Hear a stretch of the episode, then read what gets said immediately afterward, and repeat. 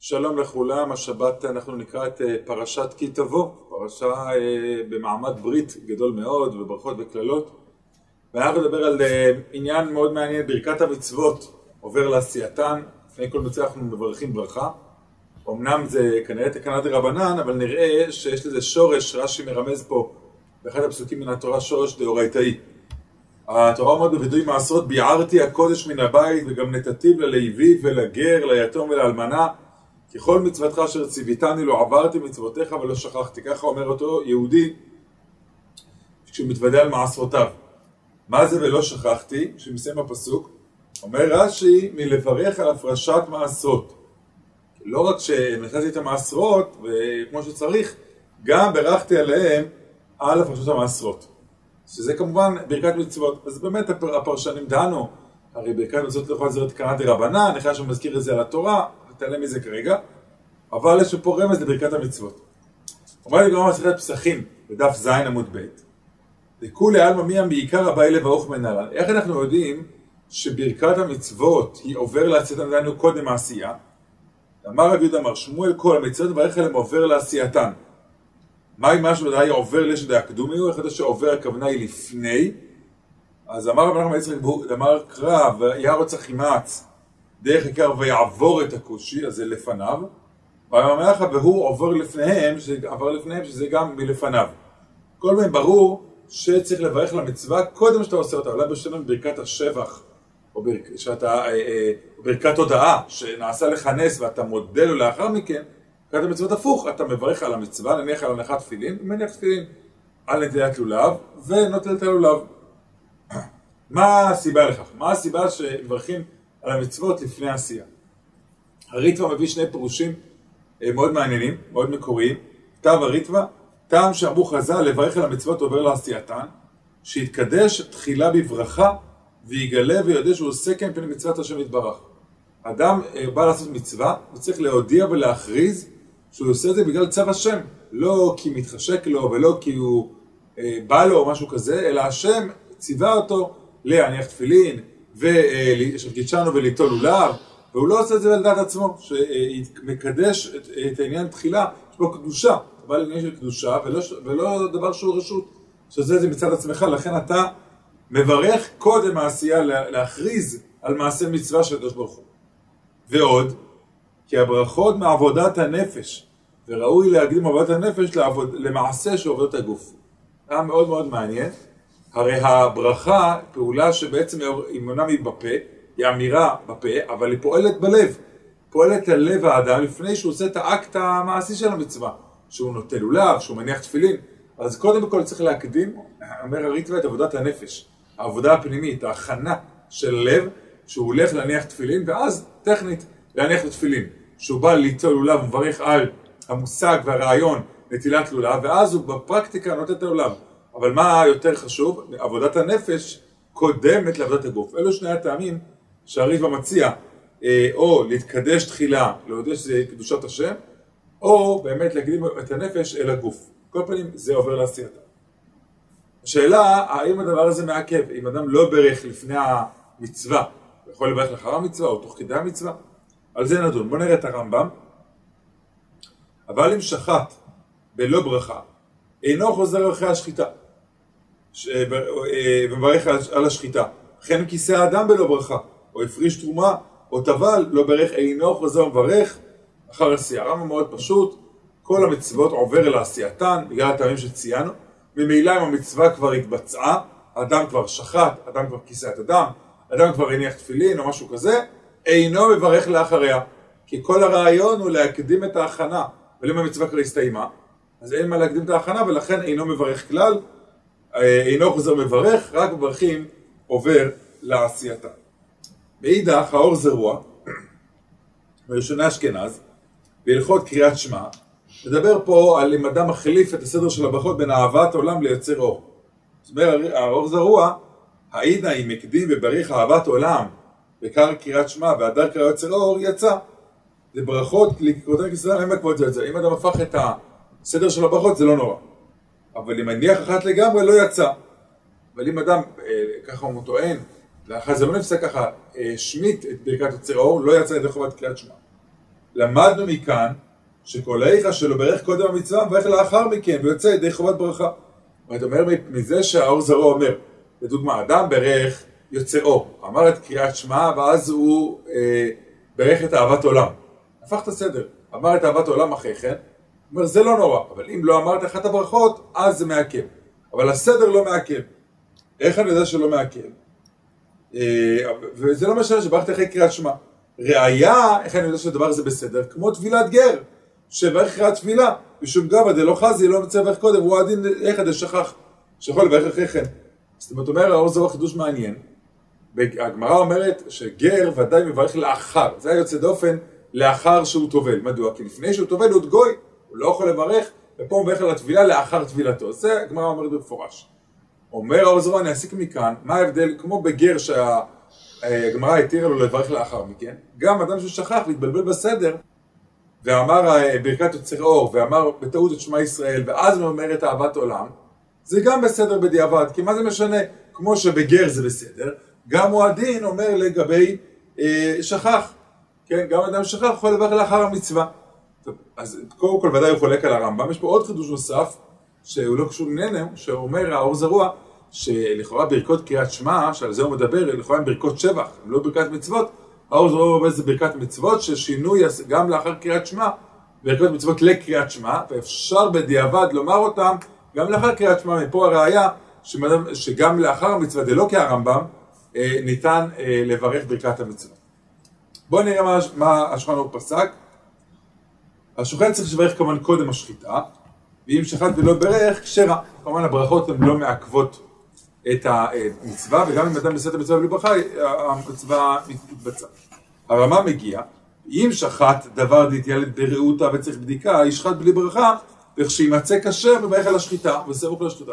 ואם יש לי איזשהו עוף או בהמה, שיש לי רעותה, ספק בשחיטה, אבל לא יודע, אולי זה טרפה, אז הוא אומר, פה נמתין, פה נמתין, ישחט בלי ברכה, נראה שזה לא טרפה, ואז נברך. הדין הזה של הרמה, מה המקור שלו? אומר השח, שאומר השח, לפי נודעתי הוודאי קיימה כל ברכות מדרבנן, ואם כן, הם אמרו לברך קודם המצווה ולא אחר המצווה כלל, אמרו בגר וחבטאי דאקת יגע ולא חזה ואחר המצווה. אומר השח שגם הרמב"ם יודע לדין הזה, כמו שיש בעיה בגוי שהתגייר, וגם הרמב"ם מודה שצריך לברך לאחר שהוא נהיה יהודי, כי יש כאן איזו בעיה שלא יכול לברך לפני כן. אומר גם פה, גם הרמב"ם יקבל את הפסק פה, יש פה איזה עוף שהתעורר בו רעותה, אי אפשר לברך לפני, אולי זה יהיה ברכה לבטלה, אז תשחט ותברך לאחר מכן. גם הרמב"ם יודע לדין הזה, זה כמו קיר. ככה טוען השח בהסבר דברי הרמב"ם.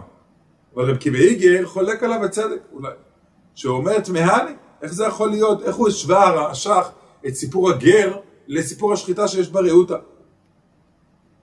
אומר הרבי עקיבא איגר, ברכת השחיטה קבעוה ותקנוה עובר לעשייתן, לאחית ילד והרעותה, אינו יכול לברך מספק. יש לומר כמעט ידחי ידחי, ואין חילוק בין אתם בפשיעה או אונס. זה לא דומה בכלל. ברכת הגר, גר לא יכול לברך, תקנו לו את הברכה לאחר התבילה, לכתחילה. פה הברכת השחיטה על השחיטה היא ברכה לפני השחיטה. פה יש איזו קונסטלציה מורכבת, שהיה פה איזו שאלה על העוף. הברכה לא בגלל זה זזה ממקומה. תמיד ברכת השחיטה היא לפני. אה, אתה לא יכול לברך לאחר מכן? יד לך הרמב"ם, אל תברך לאחר מכן. אז על העוף הזה, ואתה חושש לברכה לבטלה. אל תברך עליו בכלל. באמת, אומר אלה ודאי, אומר רבי עקיבא איגר, היסוד הוא עובר לעשייתם, כיוון שאתה היה איזה דבר מעכב, אינו מברך, אז אין ברכה. ומקור הרמה, זה מה הרמה פסק, הוא מהאור זרוע שאמרנו. האור זרוע לשתו שברכה עובר לעשייתם לא מעכבת, שואל לברך גם לאחר עשייה, אז זה מה שהוא פסק פה הרמה. בעצם נחלקו פה האחרונים, פסק הרמה, האם הדין של השחיטה, שהברכה על השחיטה, אם יש איזה רעותה, היא לאחר העשייה, היא גם עלי ודע הרמב"ם, ככה פסק השח, או שהיא רק לפי האור זרוע, ככה הבין, רבי עקיבא איגר. ודעת הראש איזושהי סתירה מעניינת בשתי מקומות. ההלכות הגדולות אומר, ובתר דמכסה לדמה, מחייב לברך על הדם. אחרי כיסוי הדם, אומר ההלכות הגדולות, לאחר כיסוי הדם, מברכים. אומר הראש למה? אבל גם דכל המצוות דברכם אלה עובר לעשייתן, אז למה פה לאחר הכיסוי? הנמילה בתחילת המצווה, אבל זו סיום המצווה היא, ובאמצע לא ראוי לברך, לכן ברך על השחיטה ועל הכיסוי בסוף. הראש מסביר את האחות גדולות אומר, הכיסוי הוא המשך מצוות השחיטה.